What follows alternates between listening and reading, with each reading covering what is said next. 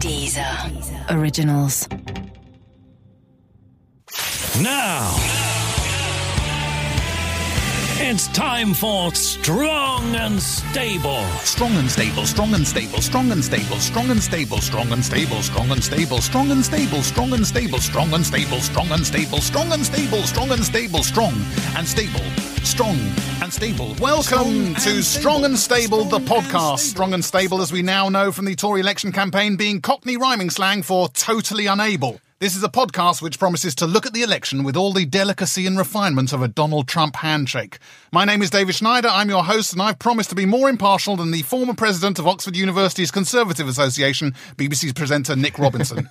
Coming up later, we've got another five, possibly 10, 20 years of Tory rule. But back to the show.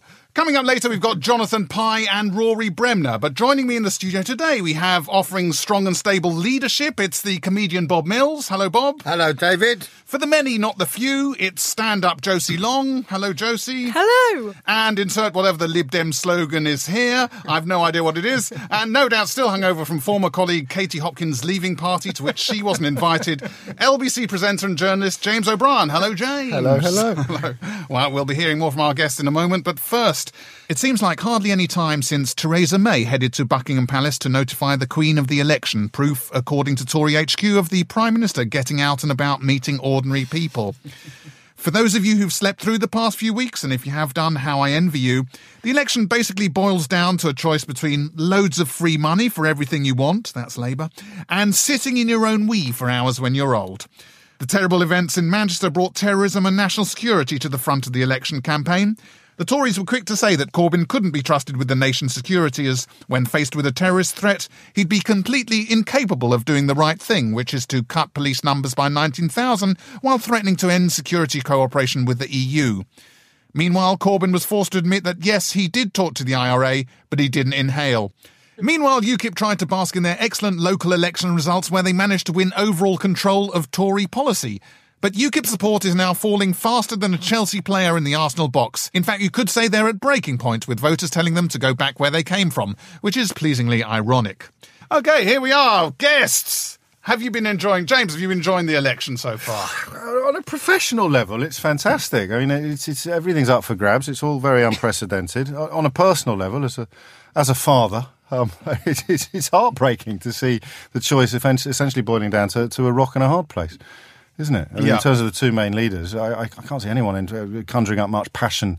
Um, objectively speaking, I appreciate Mr. Corbyn engenders an awful lot of passion, but from from a from a wavering voter, a floating voter, neither of them are offering a package that I find particularly tempting. I like the way you say as a father, or something that Andrea Leadsom would, of Well, course, that's, what I approve was, of. that's what I was sort of trying to trying to channel, and then I thought channeling Andrea. Where's she gone? There you go. There's an indication of how remarkable British politics has been over the last twelve months. She she was nearly prime minister. And what about you then, Bob? Again, professionally, they're, they're golden days. are. Oh. You see, I'm an, an old. I've been a long time being a stand-up comic, and I started during Thatcher, and they were the glory years because you, it was like pantomime. You had a big devil, and and it was wonderful.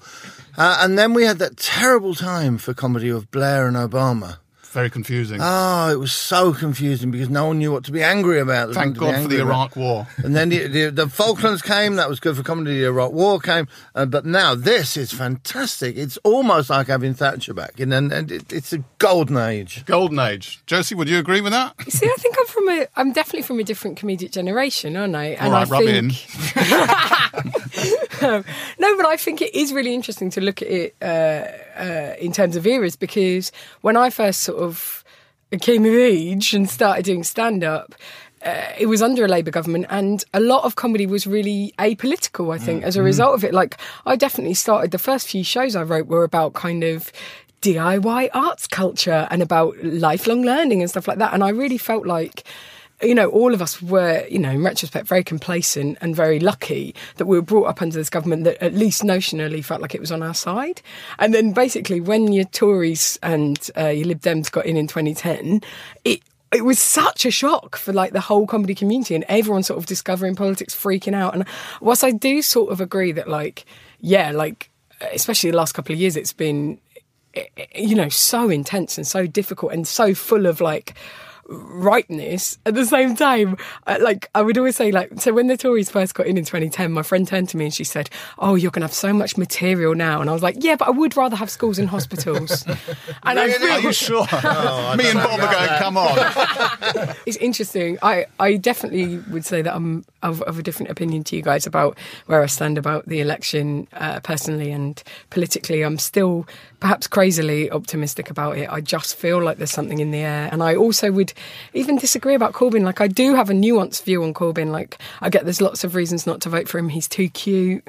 Um, rappers like him too much. These are jokes. Um, no, but I do, I do get that he's problematic in a number of ways, and I do, you know. But at the same time, you know, even just last night, uh, watching him on television, seeing somebody who, who is humane and measured, and talking about listening, it, I think that is very attractive to people, and I think it is very refreshing for people. And I don't know. Yeah, no, no, no, No, I'll tell you what, you're, you're right at that uh, because we're different, slightly different ends of the political spectrum. I'm not a, a terrible right wing monster, but I was. I go up to Grantham once a year to have a lunch on the anniversary of the Baroness's death, and we were a few of the we were talking about that. And one thing that Brexit and Trump have taught us is that forget anything to do with opinion polls; they they count for nothing. So there's, I don't think there's any complacency at all from from from the sort of right. I thought I thought that Paxman interview was really interesting. I mean, first of all, got Paxman, who's clearly not done an interview for uh, what showed, since the last day. it? It was like, I remember you have to ask questions, but you completely forgot you have to wait for answers. It? it was just like asking questions.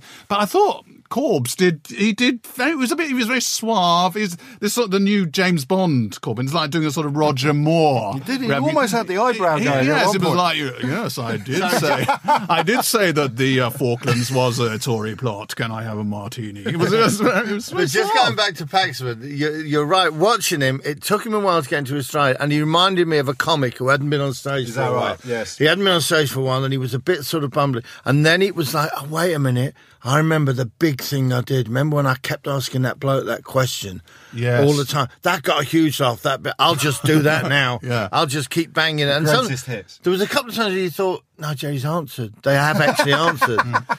but, it was, but but then you got the morning after the night. So Corbs does really well. I thought again, you know, against Paxman, and mm. then he does this thing on Woman's Hour where he forgets some some costing. You know, Yeah, but- Go on. I mean, it's all well and good to say, oh, he forgot he forgot the costume. Right. Firstly, he must be knackered. Right. Secondly, um, and more importantly, the reason that wouldn't happen to the Conservatives is They because they have no costings, Yeah. and it's disgusting. Like if you look at the standards to which the the Labour Party are being held up to standards, which even when they make them, they're like, well, yeah, it doesn't matter. The Conservative Party are not being scrutinised at all, and when they are scrutinised, they're either backtracking on manifesto commitments, which has never happened before, or they're just like bluffing and you know s- completely. That's true. A U-turn, a U-turn on a manifesto commitment between publication and polling is is unprecedented. But when Ken Clarke says you don't need to cost everything because that way you're putting the chancellor in handcuffs, this makes you both right and wrong, I think, Josie, because they're not doing it to the Conservatives, but Labour aren't in a strong enough position to explain why they don't need to cost everything. So the mistake Corbyn made this morning was answering "I do" to the question when when he was asked, "Have you got the figure?" He said, "I do," and that means that, that essentially he's, he's it's open season. Then you can pursue him for that figure until Yeah. the PR comes in and drags him out or the microphone. but it is it is unfair. It's not a level playing field. No, it's not. It's not Uh, fair it's- at all. and all the playing fields have been sold off under the Tories, haven't they, Josie? Um, but it's not, Not level because you know if you were Tory, they, they I mean, she said it uh, in, Yeah. with Paxman and with the crowd. Um, she just says, "Well, we'll we'll sort it out after the election." It's like buying a house. But you don't know how much it's going to cost, and you don't know what the house is going to look like. But Labour have to tell you, have to show you all the details. Yes, and I don't like this new mode of interviewing where you trip them up on something that isn't evidence of uh, insincerity or dishonesty. He just the number exists. They just couldn't pull it out of the bag in time, which is great radio. It's great TV. We all hope to get one of those gotcha moments, but actually, it doesn't unveil hypocrisy. It doesn't unveil deceit or dishonesty Yeah. in the way that a slightly more forensic line of questioning, rather than the gotcha. How much is a pint of milk? You don't know what the pension is. That it's all a little bit facile. So let's look at Labour in detail. Labour's manifesto promised to protect the ignored, the vulnerable, and the undervalued. Enough about Jeremy Corbyn, though. Thank you. Uh, the manifesto's popularity led to a huge, unprecedented unprecedented shift in the polls, a shift that was only eclipsed by the huge unprecedented shift in Corbynites who now believe in polls. Uh, Still, a lot of Labour supporters are now generally confident they can actually win the battle that counts now, which is, of course, the one for the most retweets on Twitter. So, how how do you think? You think Labour's? You're very excited about Labour's prospects, then, Josie? Because I really do think the manifesto had a big impact. I've seen that, and I know we can't trust polls, but I have seen that in a bounce in the polls afterwards. I've seen that in the way that people behave on the doorstep when you're talking to them about Labour Party. Also, I've seen that in the way that everyone up to the centre right in this country has reacted to the Labour Party manifesto. What they did with the manifesto was they changed the game. The um, Conservatives said this election is going to be Brexit and Brexit only. The Labour Party brought this manifesto that is full of hope. It is, you know, it wins on their own terms in terms of the costings and stuff like that. And it's, it's you know, it's wonderful and positive, right? I have not seen anyone legitimately criticise the contents of that manifesto, and it's because they can't. Secondly, like I don't think the general public are only looking at Brexit anymore, and I think No, that's you're been right. Labour's success. I think on the whole now, people are saying, "What about the NHS?" People are saying, "What about housing?" And especially with students, like you look at the way that that young people, you look at the way Corbyn's polling about people under forty, and then it goes to under fifty. Like Bob, you seem very inspired by the Corbyn project, Well, let me tell you something. but hiding it well. I'm, I'm, I like Jeremy Corbyn. I think he's a, I think he's a decent man. I think he's an honest man. My problem, and maybe it's an age thing, and maybe it's the generation that I come from and the background that I come from, is that I can see the ones behind. And I James, are can't- you worried by these Stalinist um, Stalinists behind? I know where Bob's coming from, and and I, I, I mean I can just about conjure up uh, enthusiasm for Jeremy Corbyn that was absent when he got when he got the job. Uh, I, I'm afraid the day on which I, I can greet the words Home Secretary Diane Abbott with anything other than a shiver is a long, long way off. The weird thing for me. There's two things that are weird. Number one is that in Scandinavia, Corbyn wouldn't be a remarkable politician. His his agenda would not be radical. It would be relatively straightforward, uh, left leftist, centre left. It wouldn't even be kind of open to accusations of communism, and that works in Scandinavia. Scandinavia, in terms of social policy, a lot of other issues, performs a lot better than we do. Basic happiness, and and what Josie has said speaks to a sense that a lot of people have, and it's not confined to the younger generation.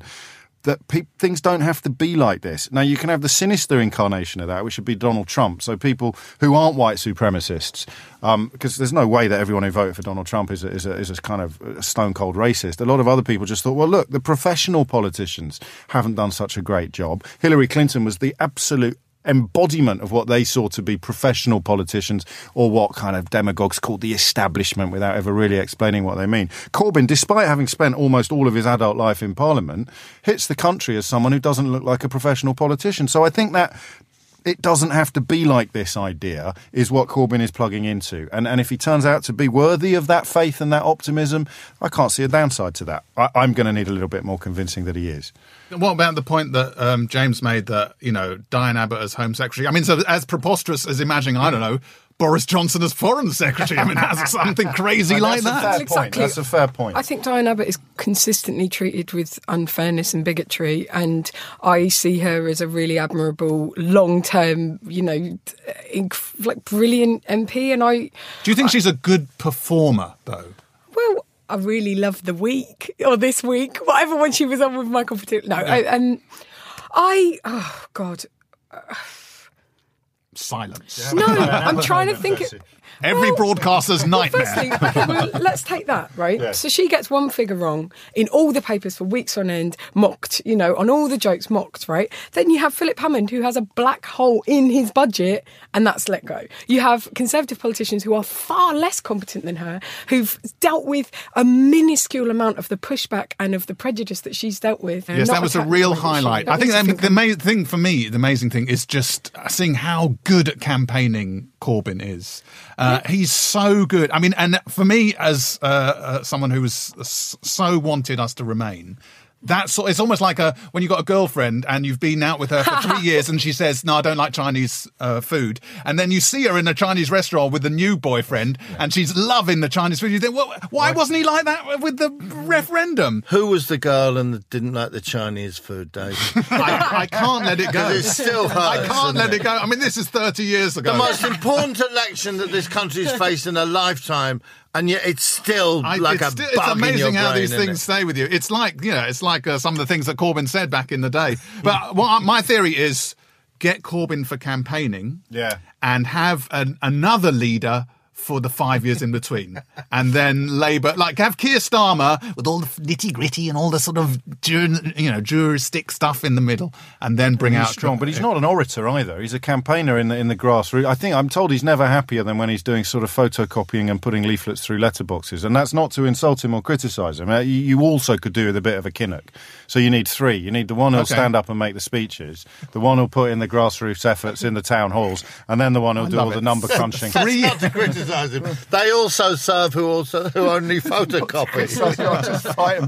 Three leadership campaigns straight after the election. Anyway, whatever happens, it's been good to see the Labour Party finally coming together and uniting in their fight against the real enemy, which is the media. Uh, until next week, when it'll be the polls again, and June the 9th, when it'll be the electorate. Strong and stable.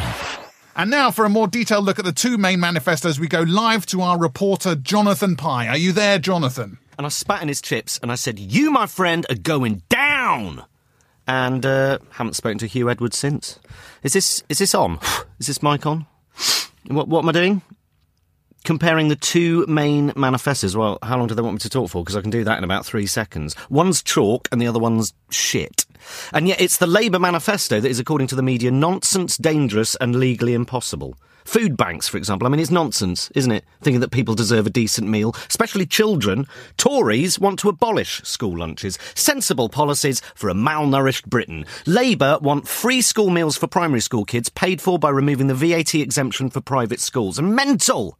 I mean, that, that could mean Hermione missing out on the school skiing trip, yeah? What other bonkers policies have Labour come up with? Oh, yes, some social housing. Some social housing. Are they mad? Uh, what else? Oh, uh, oh yeah, the, the Tories are lifting the ban on ivory sales. Yeah, fuck the elephants. I endorse a strong and stable economic policy along with a slow, painful death of animals at home and abroad. This is, this is basically the choice. Let's play whose policy is whose. Sawing off bits of elephants or leaving elephants alone. Taxing aristocrats or giving them the right to tear up local fauna while sipping port. Pro-fracking or Rail nationalisation or higher rail fares. Frozen wages or higher wages in the public sector. an NHS or no NHS. Here's one. Making dementia sufferers pay or not making dementia sufferers pay for their own care. One presumes the Tories' reasoning is these people won't miss what they can't remember having.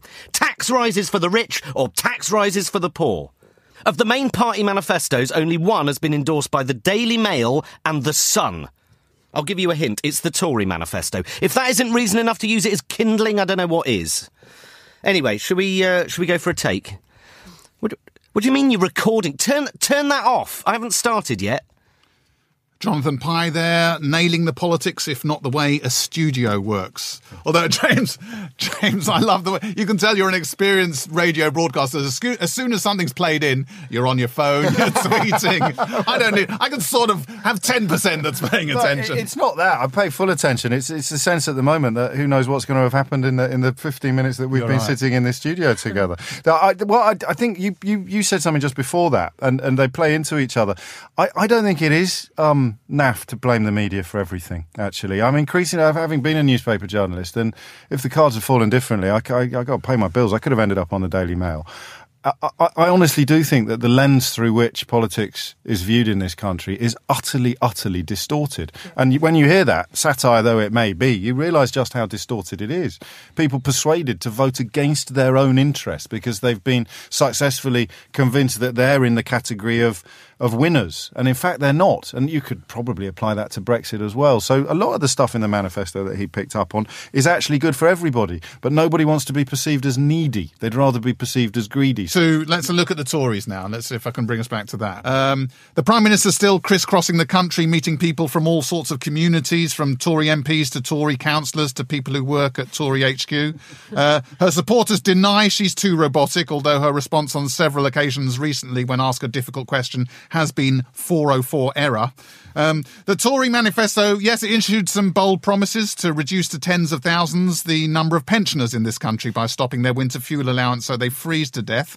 And her plan for free school breakfasts also unravelled as it became clear it worked out at about 7p per breakfast. But Theresa May was unfazed, saying she was determined to make a success out of breakfast, that breakfast meant breakfast and no breakfast is better than a bad breakfast. Um, so yeah, how are they doing? How are the Tories? How are the Tories doing, guests? I mean, they they were confident, James. They were confident at first, and what's They what's were happened? so confident that they effectively told their core support that they were going to take their houses away. I mean, that. I mean, think about the. Uh, I mean, call it hubris or just call it astonishing, astonishing presumption that you could make a announce a policy that's a little bit more nuanced than some of its critics allow, but is so fundamentally unconservative.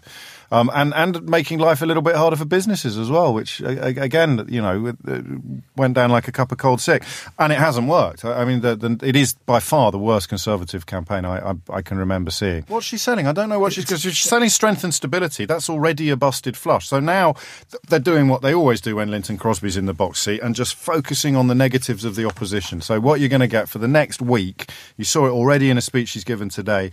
All you're going to get is you can't trust Jeremy Corbyn. The terrorism stuff hasn't stuck, which surprises me. Speaks of a ill-informed, perhaps, or a younger electorate who, who, for whom the IRA shadow is not as dark and, and, and ugly. Uh, no, some of the stuff he did with with with, with pay, fully paid up members of the IRA was was fundamentally unforgivable. But it hasn't stuck. And so they're going to have to look around for something else. And all they're going to come up with is, is, is the general air of shabbiness and, and, and incompetence. And that'll be their attack line because they've given up trying to sell her. So now they're re- re- reverting to type and attacking the other Yes, fellow. just today, it's, I saw a sign that actually said behind it said Theresa May and the Conservatives. Yeah. So it's not just Theresa May's team now. No, it's Theresa coming May. out. And that's on the It's what they did with Rod Stewart and the Faces. Yes, exactly similar. the same. Diana thing. Ross and the Supremes. Yes, exactly. Yeah. Well, I think what they did, And that happened just after she U-turned on the dementia tax, Yes. Diana Ross, it? So yeah. I think what they what, what they did was they didn't need to have an election, but I think they had I think they had a meeting. They said, you know what, we we could we could Yeah. really smash this lot up here now. Because everyone, we've got break, we've got the Brexit, uh, and we could have an election. We only need a month, and we could just make it about one thing. Yeah. We just make it about Brexit, and we could keep saying simple. There's Juncker and Merkel. Who do you want this side? Do you want Theresa May, who represent if she represents nothing to you at all, it gives you a, sn- a sniff of Thatcher, and we know how she dealt with the Europeans. No, but that's what people want in Brexit. They want someone like that. Oh, what they don't want right. is a slightly woolly sort of bloke with a beard who, who, who, who could have. I don't know. I think I'll just do what's for the best. So that was the whole point, and I think what shocked them is the fact that over the last few weeks they thought, why are you bringing all this other stuff in? It's not about the NHS. Stop them talking about the NHS like it's an election, like some kind of general election, has slightly muddied the waters, I think, for her. Josie, how do you feel they're doing, the Tories? Well, I think they're doing really badly. I really do. They, uh, like you say, there's they have nothing positive to offer, and the things that they're pretending to offer are clearly demonstrated to be like wrong by them. Like she's But it oh, doesn't, the best to it doesn't seem to matter. That was the thing at the end of the sort of Paxman interview where she'd she'd been awful, and then she just said no deal is better than a bad deal, and people should. She could say I'm going to feed every puppy in the land razor blades, and people go, oh, I don't know about that, and then she'll say, but no deal is better than a good deal. Let's vote for her. And you just, I, just, It's the that- rhythms of the language. I used to do the Alan Titchmarsh show on daytime television, and, and the audience were, were slightly senior. weniger. And they'd come in on, they'd come in on in charabancs from the provinces and sit, sit in the. And you could, we realised after a while, you could get a round of applause regardless of what words you used if you just said them in the right way. So you'd be sitting there saying, and by the and another thing that's very important to remember is that cheese and Branston is the best sandwich ever. And they just all wake up and start clapping. And there's a little bit about that with the Brexit means Brexit and the and the um, no deal is better than a. But what the hell does that even mean? No deal is better than a bad deal. One thing I'd say to Josie, oddly. The dementia tax, the social care tax, is, is, is quite a left wing policy. And the idea of all these Jeremy Corbyn fans cheering the U turn, which effectively means that, that people lucky enough to have assets in excess of £100,000 had no limit on how much they could end up paying. It's ended up, it would have been a wealth tax, and it's ended up being cheered by people who should be in favour of wealth taxes. Well, what I would say is it does unfairly punish people with that suffering for condition. dementia. Uh, Not well, who need care at home rather than in hospital. Also, it doesn't solve the problem of social care funding. It doesn't solve the NHS crisis. It doesn't solve the social care like trouble that we have in this country. So it's all well and good to say, oh well, that's sort of a bit lefty because it's taking money from people. So why aren't you behind it? But you sort of have to look at them both uh, compared to one another. it was an odd thing to cheer. Well, I think it wasn't so much cheering that people were doing; it was pointing out It's that the this was a cruel policy. I, I, I'm not cheering the, the dem- that she's the, the, the, policy. policy. I'm cheering the weakness that it exposed. demonstration of And, weakness. and yeah, No, I but, get that. And but, also, but- I, I, s- sorry. go on, Tracy. But the other thing I'd say is that, like, you know, Labour were putting in progressive, other progressive measures to try and make society more equal. You know, they are trying to address structural inequality. It's not like they are not doing anything and they're pretending, and right. then the Tories are doing all this righteous stuff. The Tories do one policy that, if you skew it through certain things, it's, it's like something like right to buy. Like you can go, oh, that's progressive policy, but then what they do with it is not progressive in the slightest. And then what you know, the consequences of it are not progressive. So I just don't trust that even if they're doing something that notionally seems to be cl- uh, shutting the wealth gap, that that's therefore going to do it. It and, makes and you yet wonder. they are they're, they're going to win and it doesn't matter what they it seems to be what it doesn't matter what they do you know it's like sometimes you think um, e- even foxes would say well i mean they are going to hunt us down and tear us to shreds but i'm not sure about that jeremy corbyn you know uh, maybe i'll just vote theresa may for strongest vote you know how is i just i look at look at the shambles of the Tories and look what they've done to the NHS and to schools, what have you, uh, social care, and think how are they going to win? And uh, maybe it's the Daily Mail. I do, that's the I, honestly, but I, I mean, it's Occam's razor. What other reason can there be? And you only have to have a cursory look at some of the stuff in the, the, the editorial line, but also the comments on the on the website to see that people are living in, in cloud cuckoo land. They are utterly, utterly deluded. We could do some uh, good trade deals with Cloud Cuckoo Land. Actually, you know, we need to. Actually, I think Cloud global. Cuckoo Land have just said that the EU trade deal is their top priority, and the UK is going to have to go to the back of the it. clue, like, uh, like back of the queue, like everybody else. But, but are you inspired at all, Bob, to vote Tory this time round? Me, Yeah, if the Tories win the election, I will leave the country. really. Yeah, I've got a little place in Devon. I go to watch the elections, and if it looks, oh, you'll go down to the country. Yeah, it looks as if we're winning by about three o'clock. I'll hop back up to London in case, in case they, they want to do any lunchtime. no, I, um, my, my, I've always been, and you, you, your, politi- your politics are, are put on you at a very young age, uh, and, and unless you then go to university and, and have them changed, they stick with you. And at a very young age, I, I, I was I didn't. I, I didn't like the left. It was as simple as that. It was things that happened in my life. But Was, um, it, was it a girl in a Chinese it was a girl in a? Chinese restaurant. Yes, Falafel restaurant. oh, we didn't have Chinese restaurants back then. Um, but no, I just, I I just think that here's the thing with Brexit. I think for as as apocalyptic as it felt, and as apocalyptic as it, I can foresee a point similar to the euro, where in five years' time. Maybe 10 years' time, we will look back and breathe a sigh and think, thank God we got out of that while we had a chance Why? because I think it's a it's a crumbling edifice. What amazes me, and again, I'm not a political scientist, but what amazes me is that people who are quite rightly outraged by um, the old school tie and people looking after themselves and people at the top making sure that they are looked after and all their mates are looked after and the people beneath them can pretty much go to hell because they don't you know they don't care about them should not look at uh, Brussels and look at the European Union and think that's what that is. It's not though. It's, But it's- a it's- huge. It's, a huge. It's, it's flawed, and it, and, it, and it, there's a degree of cronyism there. But but an average consumer of French or German media would simply not recognise the depiction of Brussels that we get spoon fed. Can I just ask one last thing about the Tories, and that's about national security um, and how they're. Um, I think that seems like what they're trying to do now is they're trying to say. Uh, I mean, Theresa May said the other day. Uh, she said yesterday.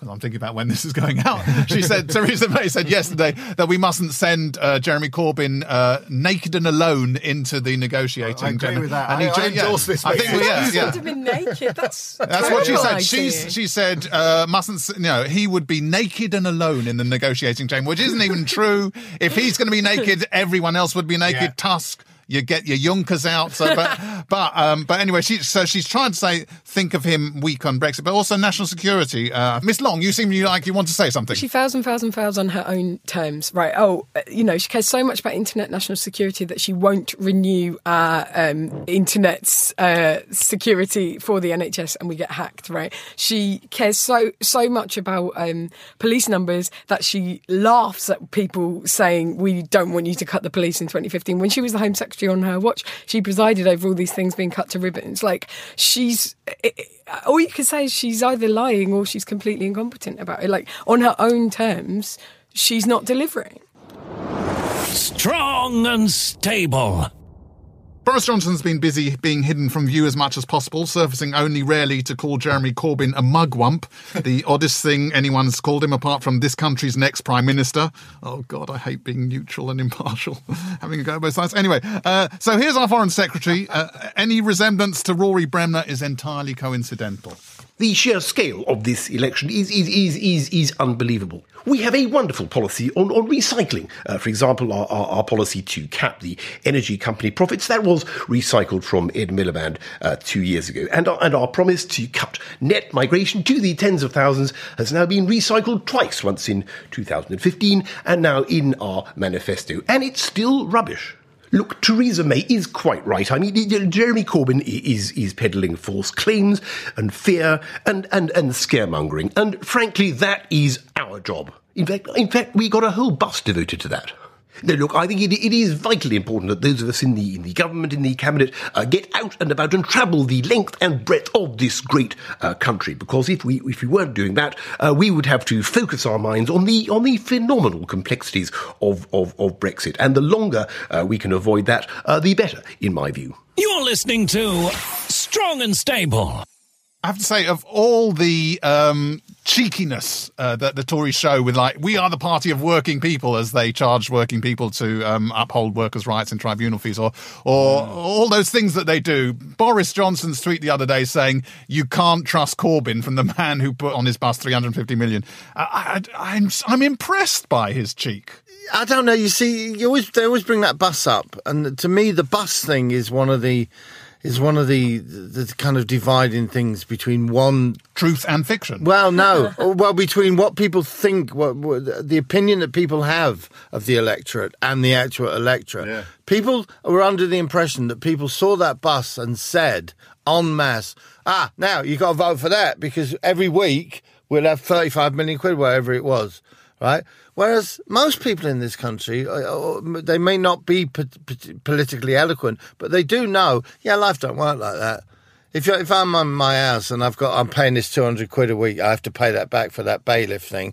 Once that's fa- once that's finished, I haven't suddenly got two hundred quid extra. There's o- there's other stuff that needs paying. Uh, a, lot of people, a lot of people mm. have said I voted because even in that yeah, debate, even in that debate, uh, the Paxman debate, one of the questions said I voted for Brexit because of the 350 million. where do you I mean, they got the number from? The 350 million. This is allegedly the gross contribution that we make, and then you have to subtract all of the subsidies, all of the benefits, all of the soft benefits that you can't put a price on. They, you read Dominic Cummings, who, who was heading up um, the Vote Leave campaign. You read him on how they came up with that number and why, and, and I think I think, Mr. Mills, some scales may fall from your eyes. Yeah, but I don't think it was. I don't think it was mattered as much as people thought. I still think if you go to most people who voted Brexit and said, "Why did you do it?"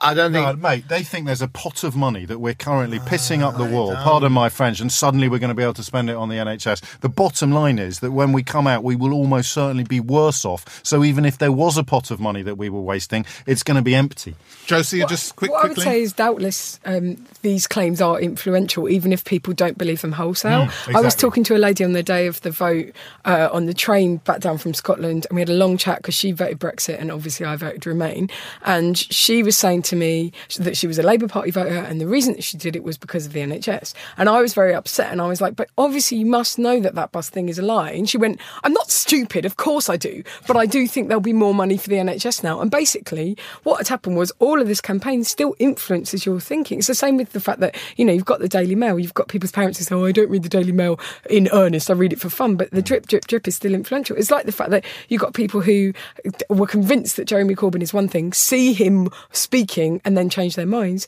they may well not consider themselves to be supporters of the media that vilify him, but it affects you because it's the discourse. No one's immune to it. And so the fact that they made these claims over and over again, it gets in there somehow. Strong and stable.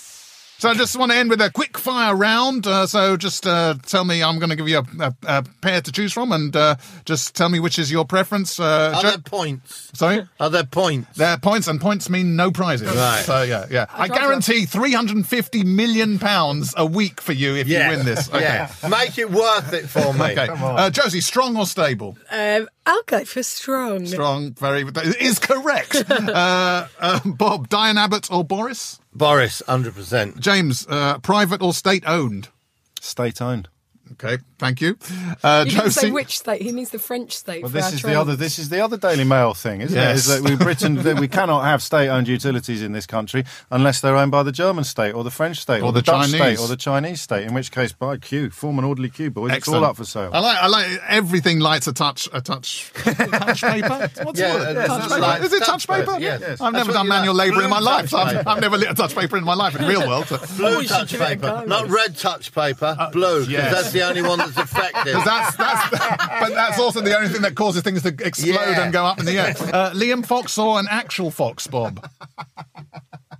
I, I, I'm, I'm a, I You are like really foxes. thinking about No. I do like foxes. Actually, I'm, I'm, I've got a couple around my house, and uh, I've grown to love them. They don't over half make noise, don't they? years. I, When but I, I.